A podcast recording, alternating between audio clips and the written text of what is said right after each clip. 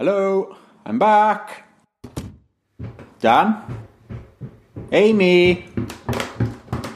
Guys? Any of you here? Oh, guess I'm on my own then. Oh, what am I going to do now? I can't do sketches on my own. Oh, I know. I'll just read a little short story instead then.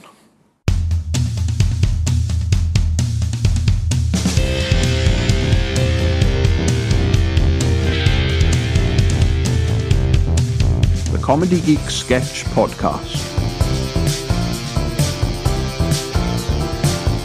Tonight's episode, Geekanori.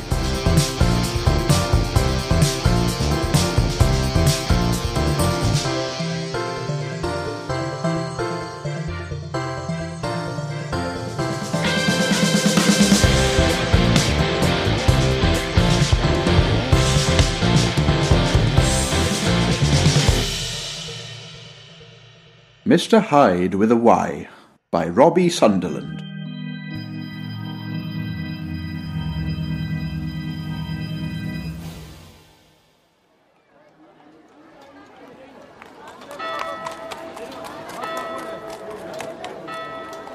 Doctor Jekyll had been my close acquaintance for the past twenty years, ever since he had reattached my head after an accident playing croquet. He was as intelligent and kind-hearted a man as I had ever known. There was nothing he would not do for his friends, so long as you paid him up front. Last week I was dining at his house. A simple meal of goose, water buffalo steaks, partridge heads, asparagus dusted in cinnamon, and ten pounds of melted cheese. You know, simple Scottish fare. After the eight p.m. vomit, he excused himself, cleared up the mess and left for his laboratory. Several hours passed, and in my post-dinner repose, I realised I had forgotten to undress, as is the custom when dining with Doctor Jekyll. I made my way to the disrobing room with a large mirror that occasionally groaned and coughed in a man's voice. It was a very old house, you see. I began to undo the buttons on my vomit-stained waistcoat when I suddenly heard from the street the piercing shriek of a lady, a sound I knew all too well thanks to my wife's nervous disposition and my fondness for breeding tarantulas. I raced to the library window and came second to the sprightly chambermaid Doctor Jekyll employed. After the medal ceremony, I finally reached my destination, but the Edinburgh fog obscured all, except the fog, though I fancied I saw a dark and monstrous shape scurry down the alley next to the house. Behind me the door to the laboratory crashed open, and like an owl I whipped my head around one hundred eighty degrees, a wonderful feature Doctor Jekyll had installed after the croquet accident. There in the doorway stood Jekyll himself, out of breath and panting like a dog. He was also scratching himself behind the ear with his foot like a dog, which I took to be a sign that his yoga classes were beginning to bear fruit. He bade me enter his lab. I bade him enter the library. For twenty minutes we were badding each other until he broke my serve. Stepping into the lab, Jekyll closed the door behind me, but in front of himself. Realizing his error, he once more opened the portal and closed it behind himself, but now in front of me.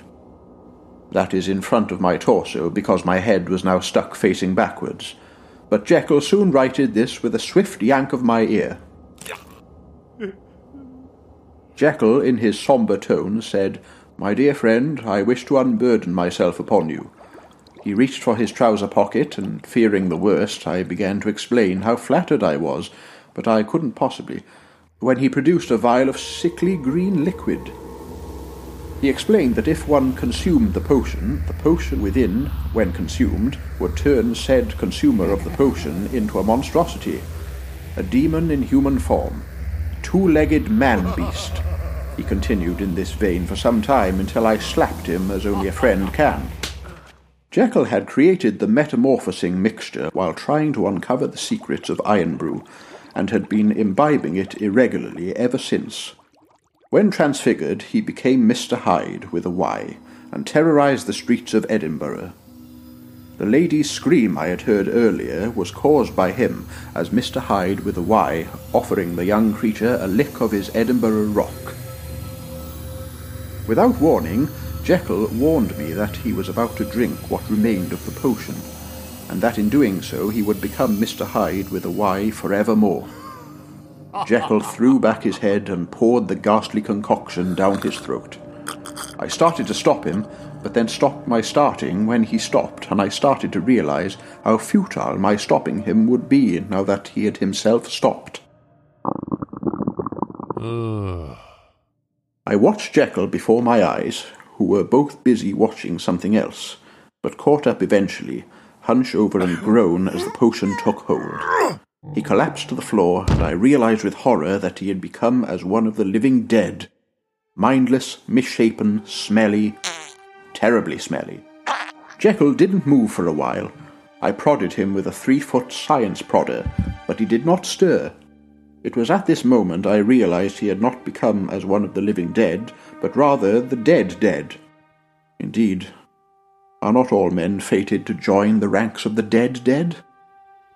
I examined the vial which Jekyll had drunk from, and found a brief message written on the side in Jekyll's own poor handwriting.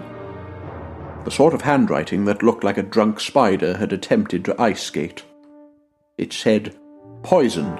Do not mistake for Mister Hyde with the Y juice and drink." Oh, fickle fortune! If only his penmanship had been as mighty as his brain. It struck me that the potion that was the zenith of this man's career must still be on his person. I rifled through his pockets, pistoled in his trousers, and machine-gunned my way through every crevice until I found it. Another vial with sickly green ichor like the poison which had caused my friend to be dead dead. But this one said Mister Hyde with a Y juice. Curiosity, that familiar and beguiling mistress, took me in her tendrils, and much like the foolish cat that she so often leads to its doom, I accepted her caresses willingly. I drank the potion and thus became Mister Hyde with a Y. And so, my friends, that is how I came to be incarcerated here in this cell, and though my wife has now left me and sold my tarantulas, I am not allowed within three hundred feet of any schools, and I have a lifetime ban from the penguin enclosure at Edinburgh Zoo. I can honestly say the three days I spent as Mister Hyde with the Y were the best three days of my life.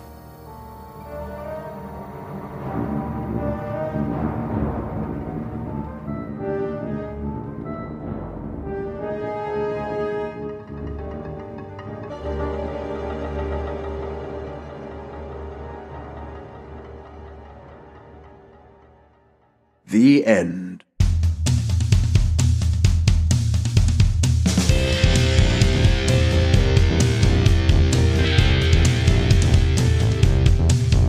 Mister Hyde with a Y was written by Robbie Sunderland, who is a writer and performer for the B B C New Comedy Show on Radio Norfolk. Produced by D K M.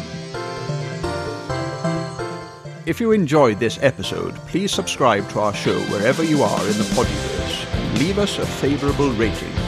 We'll be your best friends. The Comedy Geek Sketch Podcast.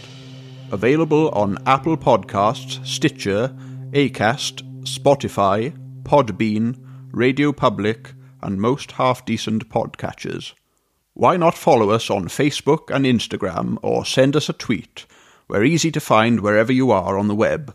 Just search for Comedy Geek Sketch Podcast. And like an owl, I whipped my head around one hint. Blooper reel.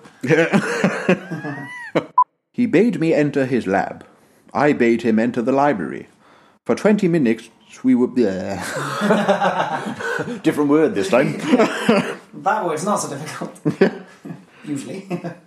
Jekyll had created the method. That was just punishment, that was. Jekyll had created the metamorphosing mixture while trying to uncover the secrets of Irn-Bru, and had been imbibing it with...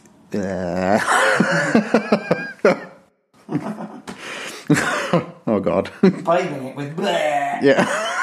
That sounds about right. I started to stop him, but then stopped my starting when he stopped, and I started to realise how futile my stopping him would be now that he had himself stopped. What a brilliant sentence. It's like something I would write. It's amazing. I love that. You read that really well. I'm still amazed I've done it in one yeah. take. Yeah. That's amazing. This podcast is part of BritPodScene, an independent network of uniquely British podcasts that's always growing. Check out Brit Pod Scene dot com or BritPodScene on Twitter to find out more. Hey, Lindsay, are you ever curious about those old books with weird covers in the bargain bins? Oh my god, yes. Hey, Daniel, would you be in a book club where no one reads the whole book? Funny you ask, because that's our show, thirty-three percent Pulp. You, I, and a guest host each read a different third of a pulp novel and then recap the whole thing together. We start with context, the author, genre, themes, and so on. By the end of the third episode, you'll have heard the main plot, our commentary, and confusion. And sometimes we have companion episodes with related content from beyond the book with other podcasts. We're thirty-three percent Pulp and one hundred percent hopeful you'll join us. Bye! Bye.